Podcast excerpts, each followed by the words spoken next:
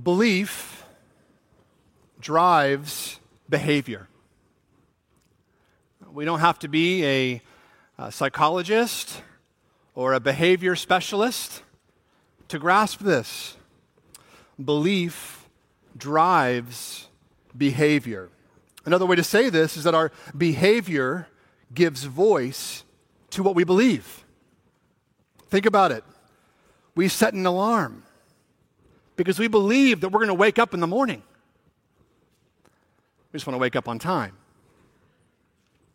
We stand on surfaces, we sit in chairs because we believe that they're going to support us. If you're a parent, you parent a certain way because you believe that what you do and say to your children will have an outcome in their life. We make decisions, both good and bad, in all of life based on what we believe about ourselves, our intrinsic purpose, the world, and our relationships. Belief drives behavior. And this truth touches all of our lives, including including the life of the local church when it comes to what we believe about God, about doctrine, about who the church is, and what her mission is. When it comes to the authority and sufficiency of God's Word, when it comes to Jesus and the gospel and the roles and qualifications of leadership in the church. Our beliefs in these areas inform and shape our church practices and how we live our life together as the body of Christ. Paul understood this, so he wrote a letter called 1 Timothy under the inspiration of the Holy Spirit to Timothy, to the church then and to the church now, so that we might believe and behave in such a way that brings glory to Jesus. So please turn with me in your Bible to 1 Timothy. We're going to be living in chapter 3 of this letter today. If you do not have a Bible, you can find one under a chair near you. 1 Timothy 3 is on page 933 or 34, I believe.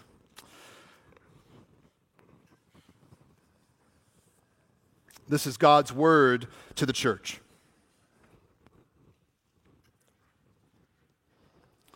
The saying is trustworthy. If anyone aspires to the office of overseer, he desires a noble task. Therefore, an overseer must be above reproach, the husband of one wife, sober minded, self controlled, respectable, hospitable, able to teach, not a drunkard, not violent, but gentle, not quarrelsome, not a lover of money. He must manage his own household well with all dignity, keeping his children submissive. For if someone does not know how to manage his own household, how will he care for God's church? He must not be a recent convert, or he may become puffed up with conceit, fall into the condemnation of the devil. Moreover, he must be well thought of by outsiders, so that he may not fall into disgrace, into a snare of the devil. Deacons likewise must be dignified, not double tongued not addicted to much wine, not greedy for dishonest gain. They must hold the mystery of the faith with a clear conscience, and let them also be tested first. Then let them serve as deacons if they prove themselves blameless. Their wives likewise must be dignified, not slanderers, but sober minded, faithful in all things. Let deacons each be the husband of one wife, managing their children and their own household well. For those who serve well as deacons gain a good standing for themselves and also great confidence in the faith that is in Christ Jesus. I hope to come to you soon, but I am writing these things to you so that if I delay, you may know how one ought to behave in the household of God, which is the church of the living God, a pillar and buttress of the truth. Great indeed, we confess, is the mystery of godliness. He was manifested in the flesh, vindicated by the Spirit, seen by angels, proclaimed among the nations, believed on in the world, taken up in glory. This is God's word to the church. Thanks be to God. Let's say that together. Thanks be to God. Amen. Let's pray. Father, I have nothing important to say this morning, but you do. And so, Lord, we ask that you would speak to us from your word, that you would feed us from it, and that we would be transformed by it this morning. I ask that this would not just be another routine Sunday for us here this morning, but we ask, Spirit, that you would help us, that you would grow us, that we would behold the living Christ together and come to better know him and live like him this morning. It's in the name of Christ that we pray. Amen. Amen. Well, if 1 Timothy was on the New York Times bestseller book list, it would be titled A Manual for Flourishing Churches. It is a letter, as we have seen in the previous messages, chapter 1 and 2, about what a healthy church believes and how it behaves. We've seen thus far in chapter 1, we discovered that a flourishing church, first and foremost, protects the entrusted mission of the gospel. In chapter 2, we discovered that a flourishing church prioritizes prayer, the payment, which is the death and resurrection of Jesus, and the purposeful, complementary roles of men and women in corporate or public worship. And here in chapter 3, we see and we discover that a flourishing church has Christ like leadership and lives out the truth of the gospel together. If you're a note taker, that's the main point of 1 Timothy 3. A flourishing church has Christ like leadership and lives out the truth of the gospel together. Paul unfolds this point as he writes to the church, then and now, about what the qualifications of Christ like pastors are in verses 1 through 7. And then what the qualifications of Christ like deacons and deaconesses are in verses 8 through 13. And then Paul clearly states the letter's purpose and encourages us in Christ like living in verses 14 through 16. That is our outline this morning. And timing wise, my first point will be the longest, and my second and third will be a little shorter. Point one a flourishing church has Christ like pastors. Look with me again at verses 1 through 7. The saying is trustworthy if an overseer, if he desires a noble task. Therefore, an overseer must be above reproach, the husband of one wife, sober minded, self controlled, respectable, hospitable, able to teach, not a drunkard, not violent but gentle, not quarrelsome, not a lover of money. He must manage his own household well with all dignity, keeping his children submissive. For if someone does not know how to manage his own household, how will he care for God's church? He must not be a recent convert, or he may become puffed up with conceit and fall into the condemnation of the devil. Moreover, he must be well thought of by outsiders, so that he may not fall into disgrace, into a snare of the devil. Well, let's do a brief thought experiment just for a moment. Two questions. First, when you think of a good leader, who comes to mind? Second, when you think of the characteristics of a good leader, what characteristics come to mind? Now, if we went around the room, I guarantee that there would be a variety of different perspectives on this, particularly on who a good leader is. Some may say someone like George Washington, or Martin Luther King, or Winston Churchill there would be even more variety on what the characteristics of a good leader are. Some might say strong and bold, others, gentle and humble, others, charismatic, likable. There's a great variety of responses. But how does God define a leader in his house, in his church? And what are the characteristics of that leader? Will enter Paul's words to Timothy, a pastor in the church of Ephesus. here in chapter 3, verses 1 through 7. Here we have the characteristics of a leader in the church, more specifically, male leaders, pastors in the church.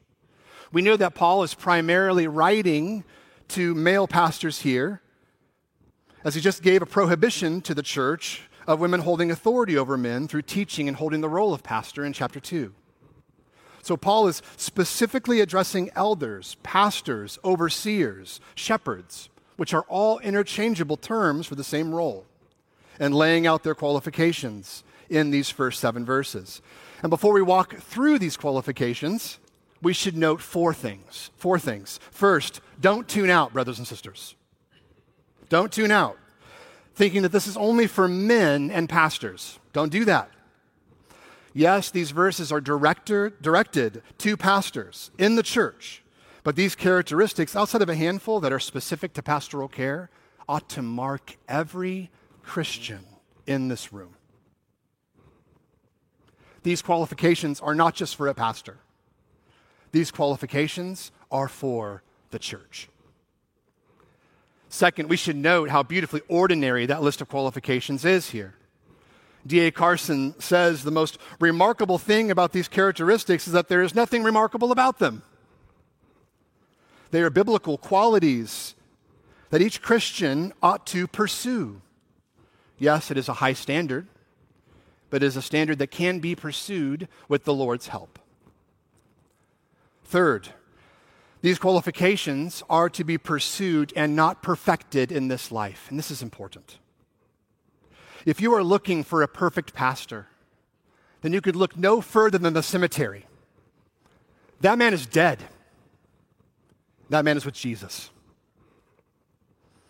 There is no such thing as a perfect pastor this side of glory. But all pastors and Christians are to pursue and grow in these characteristics by the gracious work of the Holy Spirit day by day. Fourth, why do these qualifications matter and why should you care about any of this? First, because it's in the Bible. Second, our perspective on leadership matters. Who leads the church matters. And if we aren't aware of the biblical characteristics put forward here in 1 Timothy 3, then we won't know what to rightly look for in a pastor. So, with these, with these things said, let's walk through these verses. Paul starts, verse 1 The task and office of pastor is aspired to, desired, and noble. The office of pastor isn't a volunteer position. A pastor is not a CEO with a board of directors around him called other pastors. The church isn't a corporation. It's not. The office of pastor is not something done half heartedly. No, the good work of pastoral care of a pastor, whether they are set apart vocationally or non vocationally, ought to be and have an aspiration. He ought to have an aspiration and heart's desire to serve the church in a noble and worthy way, in accordance with this noble and worthy calling to be a pastor. Verse 2 a pastor must also be above reproach, meaning trustworthy. Trustworthy in all areas of life. In 2012, author and pastor Paul David Tripp put out a book called Dangerous Calling. If you're familiar with that book, it's superb and it's convicting about the dangers and pitfalls of ministry. And on the back sleeve of one of the earliest editions, there are several endorsements by popular, prolific pastors praising Tripp for writing such a wonderful book of warnings. Tragically and ironically, Many of the men who read and endorsed the book on the sleeve are no longer serving as pastors because of deep moral or ethical failure. That's a tragedy, and that ought to break our hearts. Because when a pastor morally or ethically fails, he's not above reproach, it blemishes the gospel and it blemishes the bride of Christ the church. In the context of the letter, in chapter 1, Paul gave us examples of men and women in chapter 2. Men and women like Hymenaeus and Alexander, who made shipwreck of their faith. And this is why Paul starts here. Pastors, then and now, are to be above reproach, men who watch their doctrine and their life for the good of their own soul and for the good of the souls entrusted to them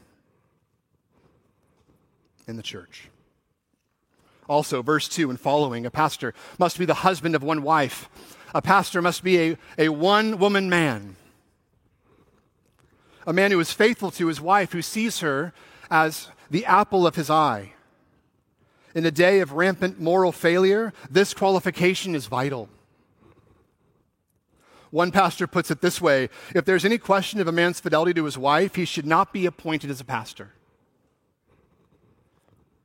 Does this mean a pastor must be married? Does a, does a pastor have to be married? No. No. Uh, Jesus was a single man. Uh, Paul was a single man.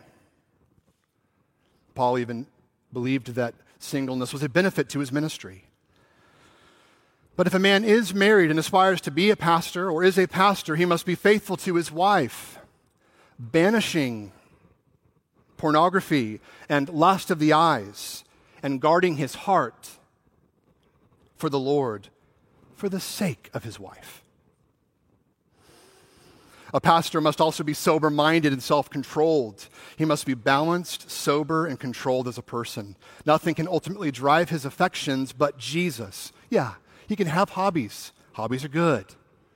He can have earthly provisions. Yes, those are good things, but he ought to not be controlled by these things. A pastor is also to be respectable. A pastor's life ought to be well ordered and have a good reputation with those inside and outside the church. He is to also be hospitable. He must love his neighbors, willing to share the resources entrusted to him by God for the good of others. The text also says there at the end of verse 2 that he is able to teach. He must be able to teach. A pastor must be able to clearly communicate the truth of Christ and his word. This does not mean that a pastor must be able to preach in the pulpit, but he must be able to publicly teach God's word clearly. This can even happen in a small group or Bible study or, or study environment. In the end, a pastor must be able to communicate and defend sound doctrine in the life of the church and to protect the church, to protect the gospel once and for all handed down to and for the church. He's also not to be a drunkard, as we read there. A, pastor can't be in bondage to alcohol. John Piper puts it this way freedom from enslavements should be so highly prized that no bondage is yielded to. Does this mean that a pastor cannot drink? No. Paul actually instructs Timothy to drink wine to settle his stomach and help with frequent ailments in chapter 5, 23 of this letter. But in the end, the pastor must not, cannot be enslaved to strong drink. Moderation is necessary. A pastor should also not be violent, but gentle and not quarrelsome. A pastor must not be prone to violence, verbally or physically. He must not be abusive, nor domineering, but level headed and gracious toward others. He is to lead and correct and oppose false doctrine and false practices in the church, yes. But he is to do so not with indifference or passivity, but with gr- the gracious aim of love, as Paul says back in chapter 1. Now, maybe you are here today, this morning, and you have been hurt by the church. Maybe you're here today and you've been hurt by a pastor in the church, knowingly or unknowingly. Church hurt is a real thing. It's a real thing. Because the church is made up of sinners. I can't speak on behalf of every pastor and situation. That's above my pay grade, way above my pay grade. But I can say that I'm sorry. And I pray that reconciliation and restoration would be sought after. And that would be the final outcome. We read also that he must not be a lover of money. He must not be a slave to the almighty dollar and set on financial gain. Yes, a vocational pastor ought to be paid and, and able to live within the means that the Lord has provided for him through the church. But the heart of the pastor is not bent and set on financial gain. He must also manage his household well with all dignity, keeping his children submissive. For if someone does not know how to manage his own household, he will, how will he care for God's church? A man's home is his training ground for ministry. How he emotionally and spiritually leads, engages, and cares for his wife and children, if he is indeed married and has children, ought to overflow in his love and care and emotional and spiritual management in the church. When it comes to his children, those children living under his roof, under his care, are there to respect him and honor him as he spiritually leads in prayer, family worship, and scripture reading in the home. Now, 100% obedience is not required of pastors' children. That is an ungodly and soul crushing thing to put on anyone. The pastor can't save his children. No one can. Only God can do that. It's God's work.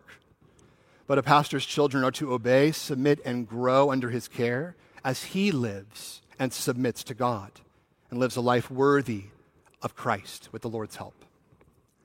He must not be a recent convert, or he may become puffed up with conceit and fall into con- condemnation of the devil. In the context of the church of Ephesus, false teachers had risen up who were teaching and living in an ungodly and unfruitful way. It is likely that many of these men and women were new converts.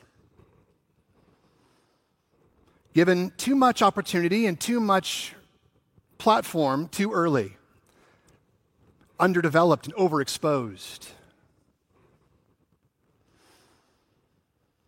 Pastor is to be humble and mature in the faith, ultimately recognizing that where worldly leadership is about place and prestige and power and pride. The work of a pastor is one of humble service. Also, lastly, he must be well thought of by outsiders so that he may not fall into disgrace, into the snare of the devil. This final qualification from Paul functions as a bookend. It's similar to the first one, right? To be above reproach. A man of integrity with those inside and outside the church.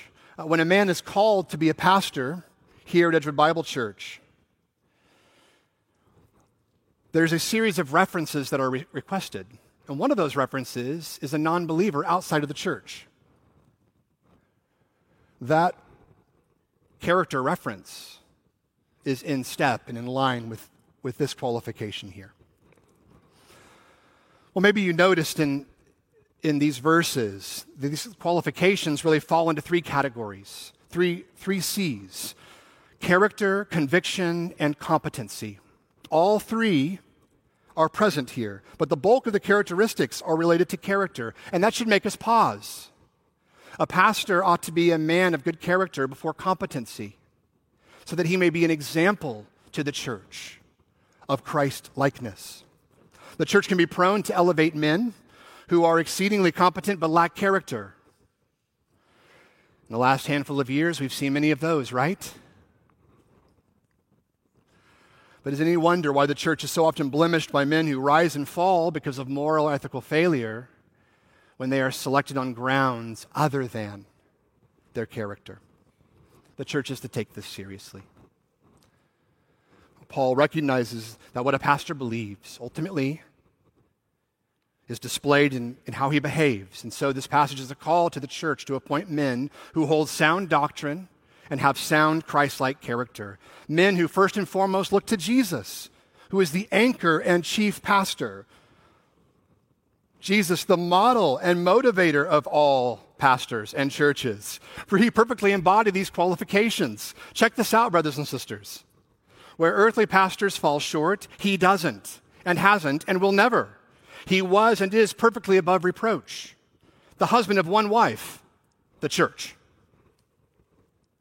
He was and is perfectly sober minded, self controlled, respectable, hospitable, able to teach, not a drunkard, not violent but gentle, and not quarrelsome, not a lover of money. He perfectly manages his household well, the church. He is not conceited, and though he was opposed by many, he was well thought of by outsiders, and he engaged and dined with them. And though no pastor nor Christian in this room is Jesus, a pastor's or Christian's beliefs and behaviors are to reflect him. So, pastors of EBC, um, Jeff and Lynn and Jeff, myself included, and Eric, Christ is the chief pastor. He is our perfect model and motivator. He is our example. And so, may we continue, by God's grace, to look to Him in our leadership of the church. Let's pray that the Spirit would grow these Christ like characteristics in us so that we may look more like Him.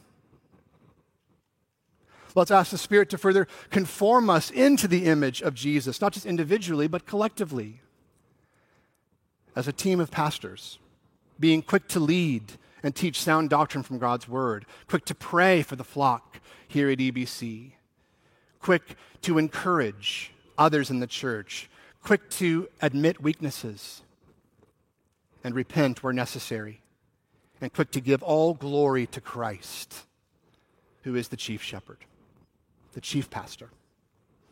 At the end of the day, that is our chief responsibility, brothers. That's our responsibility to point this church, this body, of Christ, to Christ in our words and deeds. Also, church, we invite you to hold us accountable to these qualifications as we hold you accountable where appropriate to these qualifications. We invite you to do that. Because again, these characteristics are for the whole church. The whole church. May we all pursue these characteristics so that we might all grow in maturity and faith together, so that more men would be raised up and called to pastor here at EBC. Also, just a note Christ like uh, leaders are not self appointed. They're not self appointed. They are recognized and appointed by elders in the congregation. So may we regularly ask ourselves what men in our church bear these qualities, are, are living and pursuing these qualifications. And let's together encourage that brother and work to appoint him as a pastor, as an elder here, for, for his joy, for our good, and for the glory of God.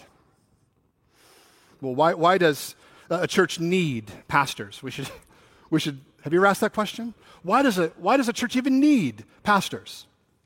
Particularly plurality, meaning multiple pastors.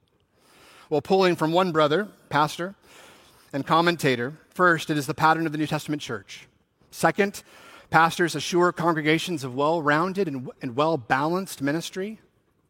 Third, a plurality of pastors meets the plurality and diverse needs of the congregation. And pastors ultimately strengthen the church's unity and efficiency. Brothers and sisters, a flourishing church needs Christ like pastors, but also Christ like deacons and deaconesses. So let's look there now. Point two, verses 8 through 13. Deacons likewise must be dignified, not double tongued, not addicted to much wine, not greedy for dishonest gain. They must hold the mystery of the faith with a clear conscience, and let them also be tested first, and let them serve as deacons if they prove themselves blameless. Their wives likewise must be dignified, not slanderers, but sober minded, faithful in all things. Let deacons each be the husband of one wife, managing their children and their own household well. For those who serve well as deacons gain a good standing for themselves and also great confidence in the faith that is in Christ Jesus. Similar to the previous section, these qualifications are a mirror, ought to be a mirror for every Christian in this room not just those who serve or aspire to serve as a deacon or deaconess. these verses are for the whole church. Now, there are different perspectives on, on deacons amongst different denominations historically. Um, in some churches, there are, there are no pastors, there are only deacons. And deacons do all the work, spiritual and practical. Some denominations and understandings of deacons and deaconesses also draw a spiritual line between pastors and, and deacons, uh, if, as if one is more spiritual than the other. This is wildly unhelpful because both offices, as we've seen here in God's Word, both offices are here and present. Both offices are spiritual. And it's clear here in this chapter that just as the church needs the complementary roles of men and women, the church also needs the complementary roles of pastors and deacons and deaconesses. It takes two to make a thing go right. And we need pastors and deacons, model servants in the life of the church. So, verse 8, Paul starts this section of the letter with the words likewise, deacons, which connects it to the previous section. And I'm sure you notice the similarities between the qualifications. Outside of being able to teach, this list of characteristics is strikingly similar, right? Strikingly similar. A deacon must be dignified, not double tongued, not addicted to much wine, not greedy for dishonest gain, not a slanderer, sober minded, faithful in all things. Male deacons must be the husband of one wife. They must manage their children and their own households well. These qualifications are almost word for word the same similar to the pastor's qualifications. But did you notice the handful of differences? Just a handful of differences. First, they must hold the mystery of faith with a clear conscience. What does that mean? Well, back in chapter 1, Paul connected faith and conscience. And here he is building on that truth by further connecting it, connecting it to mystery, the mystery of faith. And mystery in the New Testament is a little different than the way that we generally think about mystery. A mystery is a revealed secret.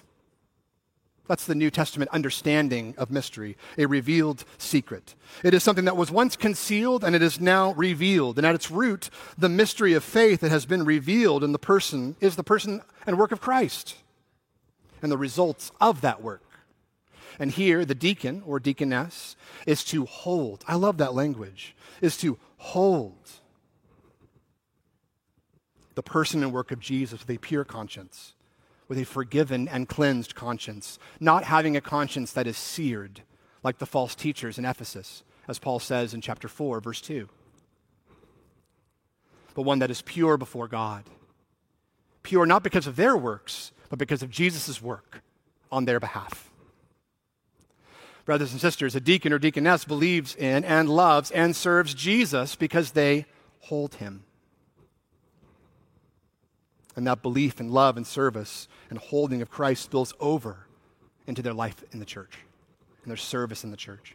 The second difference there from the elder qualifications above is in verse, uh, verse 10. A deacon should be tested first. Let them serve as deacons if they prove themselves blameless. Before one is called to serve as a, as a deacon, they should be first tested, meaning that they should be given leadership to a certain degree or another to see how they handle it further as Paul encourages the church later in the letter, we are not to be too hasty in laying on of hands or to take part in the sins of others. One way to accomplish this is to test and wait and see. The third difference is their wives must be dignified. Now, a ton of ink has been spilt on this verse. Like a lot of ink has been spilt on this verse, y'all. Maybe you're asking, wait, hold on, in this qualification, is Paul prohibiting women from serving in a diaconal way or, or a deaconess? I'm pretty sure we have deaconesses here at EBC. What's going on there? Is this similar to how he prohibits women from the office or, or a role of pastor in chapter 2? And why are the wives of deacons brought up here, but not mentioned, but the elders' wives are not mentioned above? What's up with that? Well, the word wives in verse 11 is the Greek word gynekos, which is where we get the word gynecology. And simply means woman, women. And here is where taking different translations into account is super helpful because I believe that the NIV translation got it right and is helpful when it translates verse 11 this way In the same way, the women are to be worthy of respect, not malicious talkers, but temperate and trustworthy in everything. So I believe that Paul is simply referring here to women who are in that deaconess role.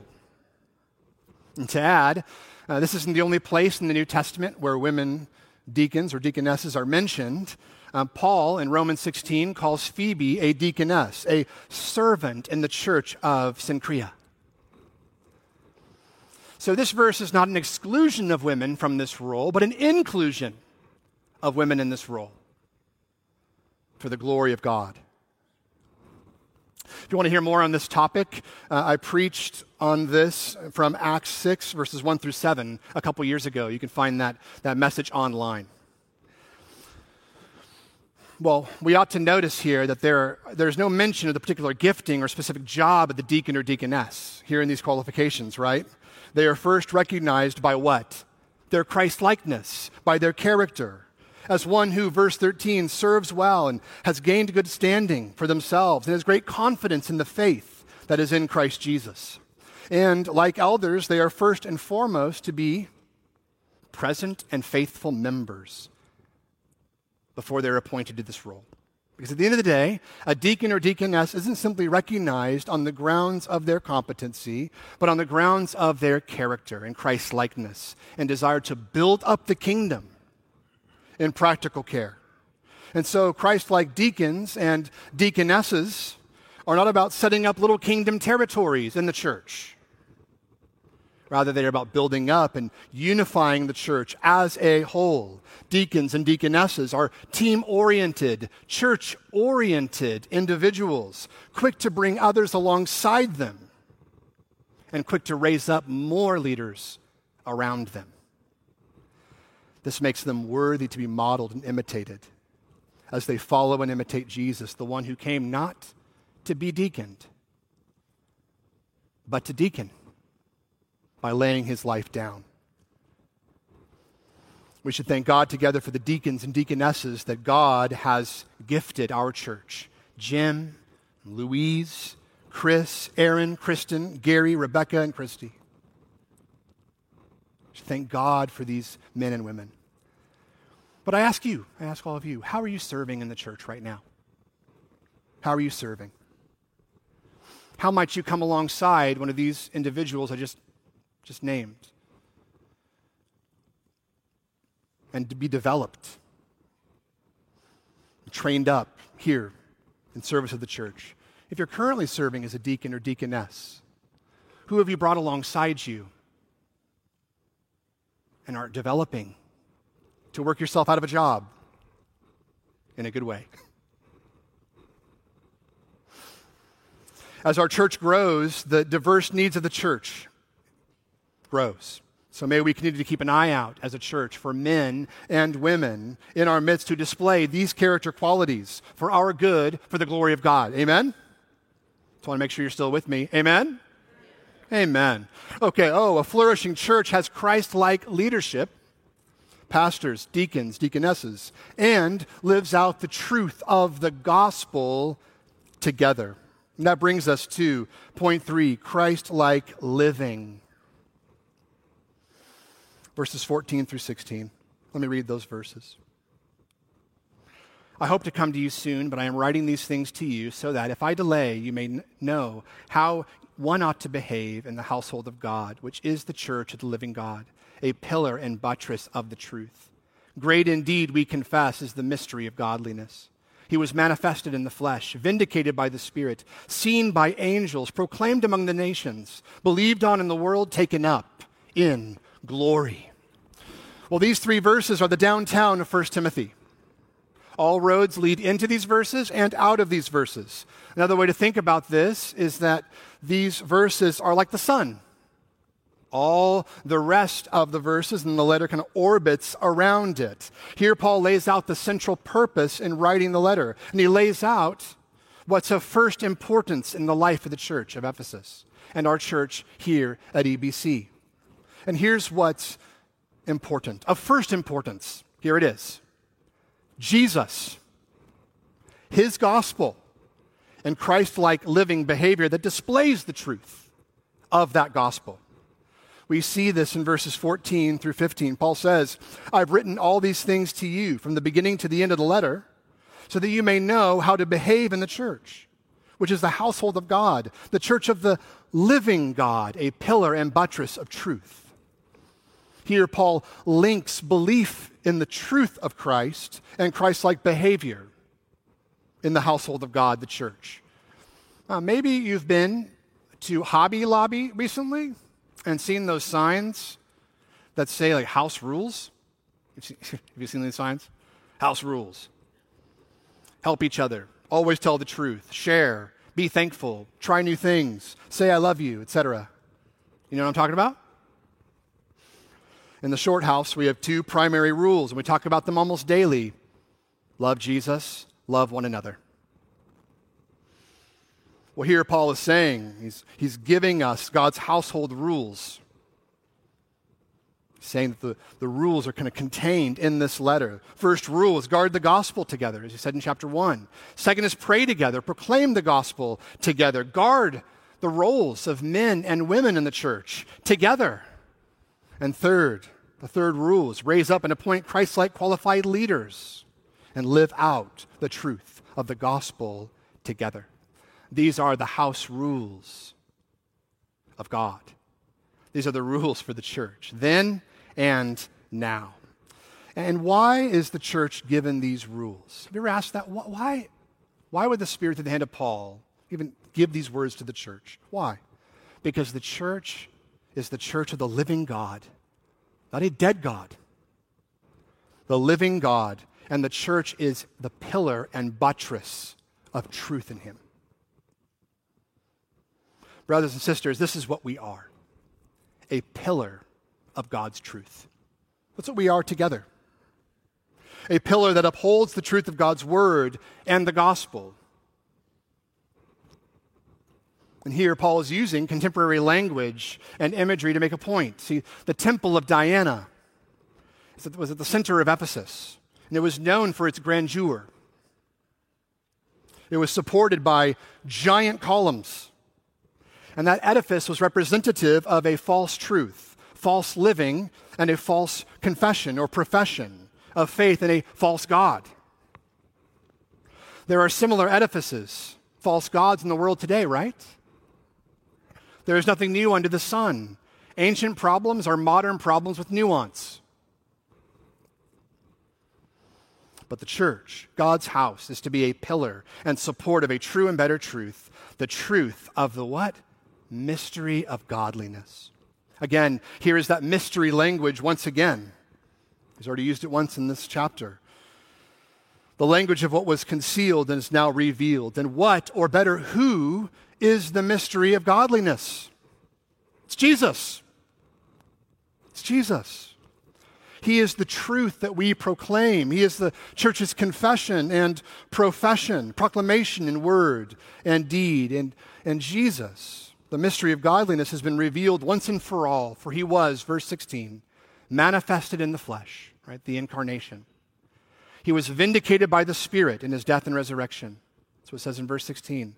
Jesus was seen by angels at his birth, throughout his ministry, at his ascension, and beyond. Jesus is proclaimed among the nations. We see this in the ongoing preaching of God's word as the gospel goes out. Jesus is believed on in the world as the gospel goes out to the nations and sinners repent and believe in him. And Jesus was finally and ultimately taken up in glory at his ascension and has been enthroned in glory forevermore. Here, Paul walks us through a chronological progression of the gospel, the good news for sinners. And if you are here today and you do not know this Jesus,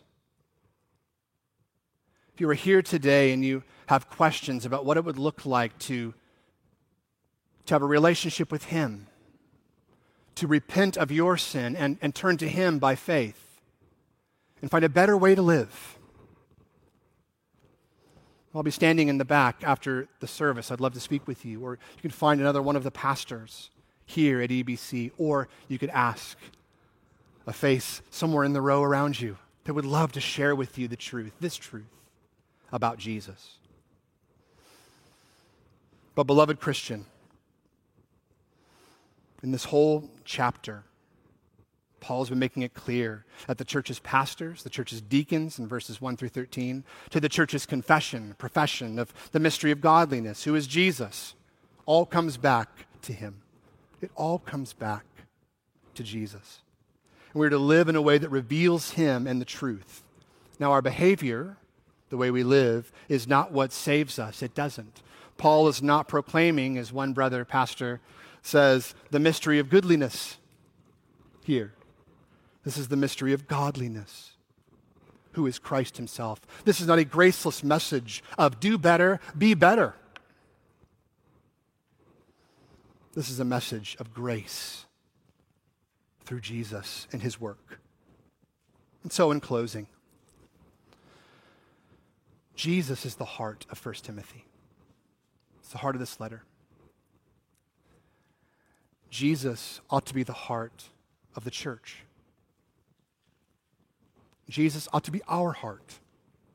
This mystery of godliness ought to be our heart together. And it is in Him and through Him and because of Him that we can actually share that heart with one another and live together in a way that is Christ like and God glorifying as we love as we have been shown love, as we forgive as we have been forgiven, as we reconcile as we have been reconciled as we give grace, as we have received grace. See, what we believe about Jesus, his person and his work, is going to drive the way that we live together, brothers and sisters. It all comes back to him. So, what do you believe about Jesus and his finished work? And how is that finished work? How is the person and work of Jesus shaping your life today? Let's pray.